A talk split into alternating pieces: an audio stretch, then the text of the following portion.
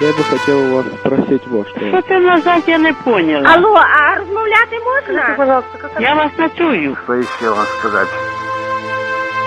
Передача «Ответы». Вы спрашиваете, мы отвечаем. Здравствуйте, Павел. Приветствую вас, друзья. Мы сегодня снова в студии, в Нарвской студии семейного радио. У микрофона за звуки режиссерским пультом Марина Висолаускас. И, как обычно, помогает нам очень вести эту передачу пастор Нарской церкви ЕХБ Павел Везиков.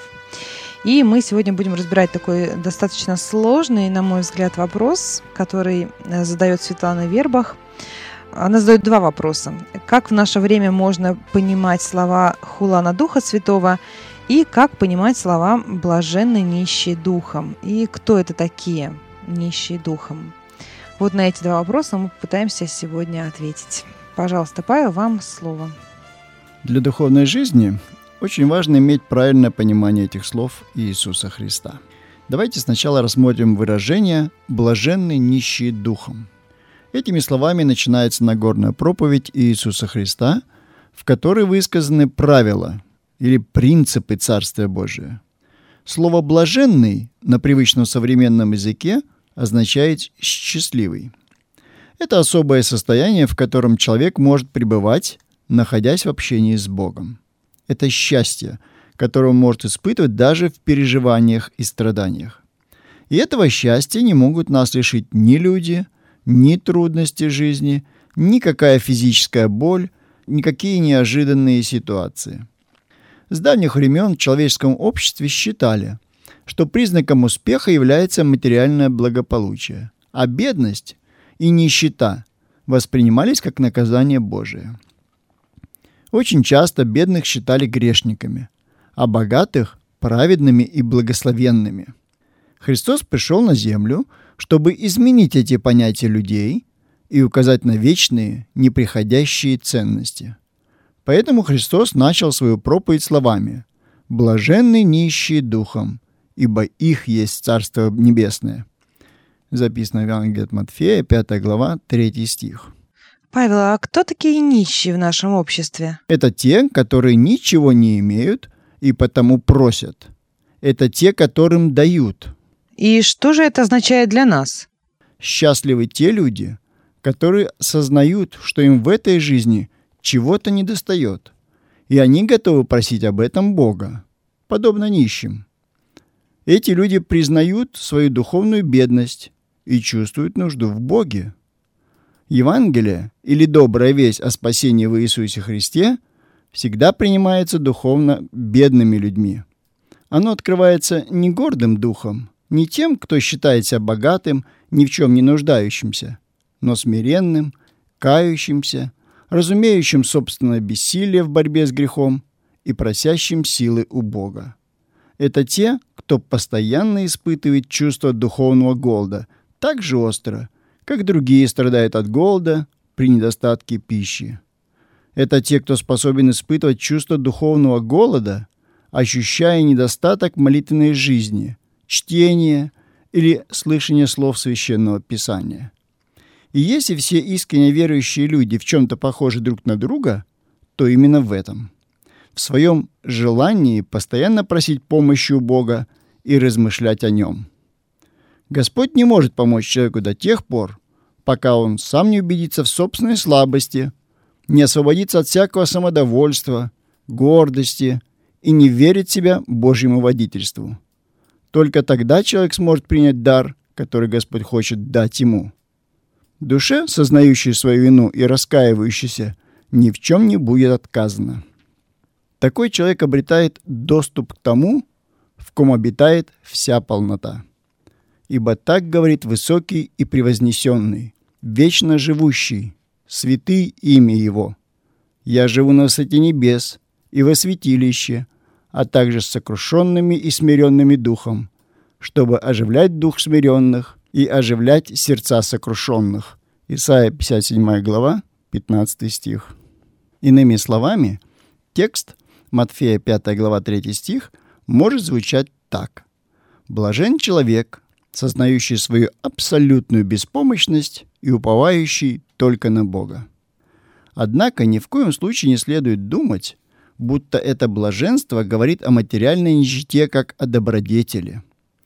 Иисус Христос никогда не называл блаженным состоянием условия жизни, при которых страдают от голода, когда им не во что одеться или обуться, когда разрушается здоровье человека. Такую нищету христианское служение призвано устранить. Выражение «нищие духом» говорит нам о человеке, который осознал, что материальные вещи не главное в жизни, а Бог — это все.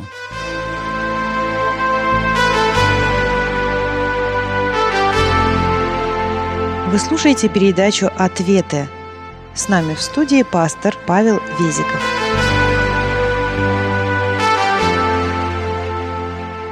А давайте теперь рассмотрим другое выражение – хула на Духа Святого. Что оно означает для нас? Сначала обратим внимание на слово «хула». Очень часто под этим выражением подразумеваются оскорбительные слова в чей-то адрес. Но библейское значение этого слова значительно шире. Хула – это оскорбление словом, делом, а также клеветнические обвинения. Характеризуя отношение некоторых людей к Богу, мы говорим «они богохульствуют» или «это богохульство». Речь идет о засловии имени Господа, открытым глумлением над Богом, неповиновении Божьим установлением и Божьей воле, явленной в Его законе, а также неверие, обращение к другим богам или идолам. Богохульствует также человек, который приписывает себе качества и достоинства, присущие лишь одному Богу. Так что же имел в виду Иисус, когда говорил о хуле над Святого Духа? или о грехе против Святого Духа, который не прощается? Чтобы ответить на этот вопрос, важно понять роль Святого Духа по отношению к человеку. Он приносит нам истину, наделяет способностью узнавать, понимать и принимать ее. Святой Дух влияет на отдельных людей, которые распространяют истину о Боге, а также воздействует на наш разум, совесть, чтобы мы могли понять ее и принять. Поэтому сегодня только через Святого Духа мы можем обрести спасение. Он использует роль учителя, наставника, утешителя для каждого из нас. В жизни человека есть еще один важный принцип. Если мы не используем наши возможности, не пользуемся нашими способностями, мы можем потерять их. Это справедливо во всех сферах жизни – физической, умственной и духовной. Если мы, например, не пользуемся каким-то мускулом, он атрофируется.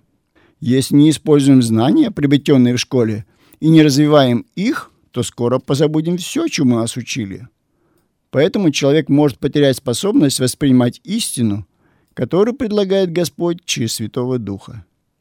Если он долго закрывает глаза и уши, чтобы не прислушиваться к воле Божией, если он поворачивается спиной к тому, чему его учит Господь, если он предпочитает собственные идеи и умозаключения тому учению, которое Бог хочет вложить в его ум, то в конце концов может дойти до такого состояния, что вообще окажется неспособным воспринимать Божью истину. В таком состоянии пороки могут показаться ему добродетелью, человек смирится с грехом.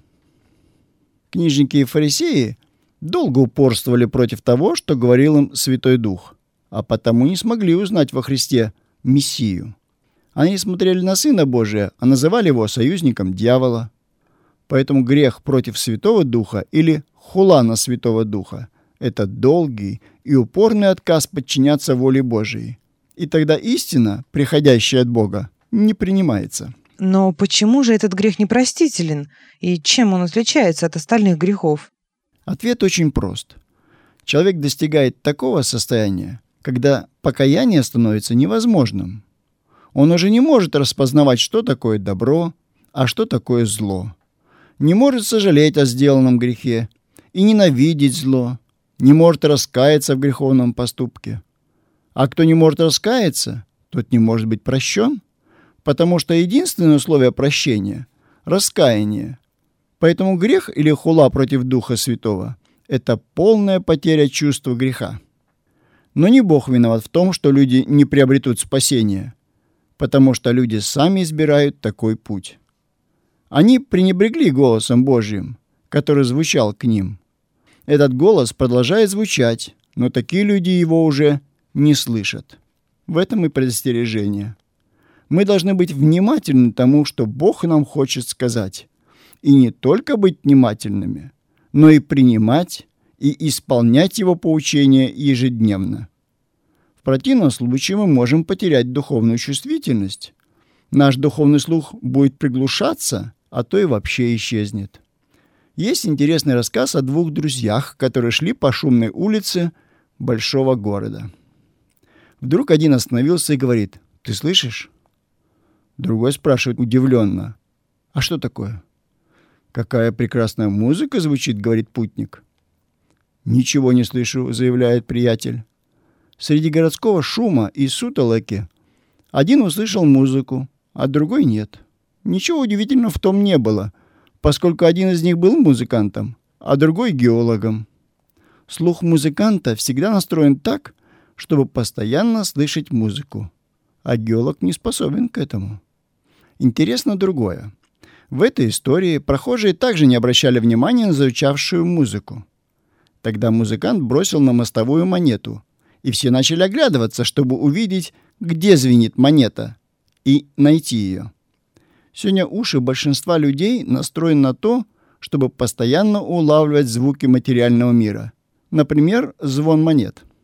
Человек — творение Божие, должен каждый день прислушиваться к голосу Бога. На это в первую очередь и настроен духовный слух христиан. Выражение «блаженные нищие духом» и хула на духа «не проститься человеком» тесно связаны между собой. В заключение еще раз подчеркну. Человек, который постоянно ощущает свою искреннюю нужду в Боге, потребность общения с Богом через молитву, изучение священного писания, через посещение богослужений, такой человек может быть уверен в том, что Святой Дух касается его души. В его жизни Святой Дух будет производить перемены характера в лучшую сторону, приготавливая его к жизни со Христом в Царстве Божьем. На этом наша очередная передача из цикла «Ответы» подходит к концу. Сегодня мы отвечали на вопрос Светланы Вербах о понимании слов Хулана Духа Святого и о нищих духом. Отвечал на ваши вопросы пастор Нарской церкви евангельских христиан-баптистов Павел Везиков. Ведущая передачи Арина Висолаускас. В подготовке передачи к эфиру мы использовали книгу Мирона Вовк «Ответы пастора». До новой встречи в следующей передаче «Ответы».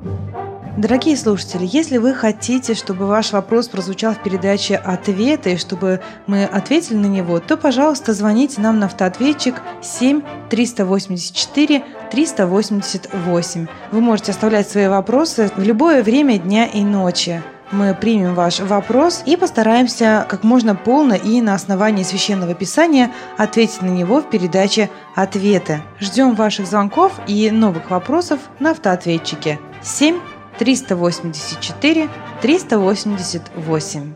Для жителей России, Украины и Белоруссии наберите сначала 8 10 372 и телефон автоответчика 7 384 388. Ждем ваших звонков и новых вопросов в передаче «Ответы».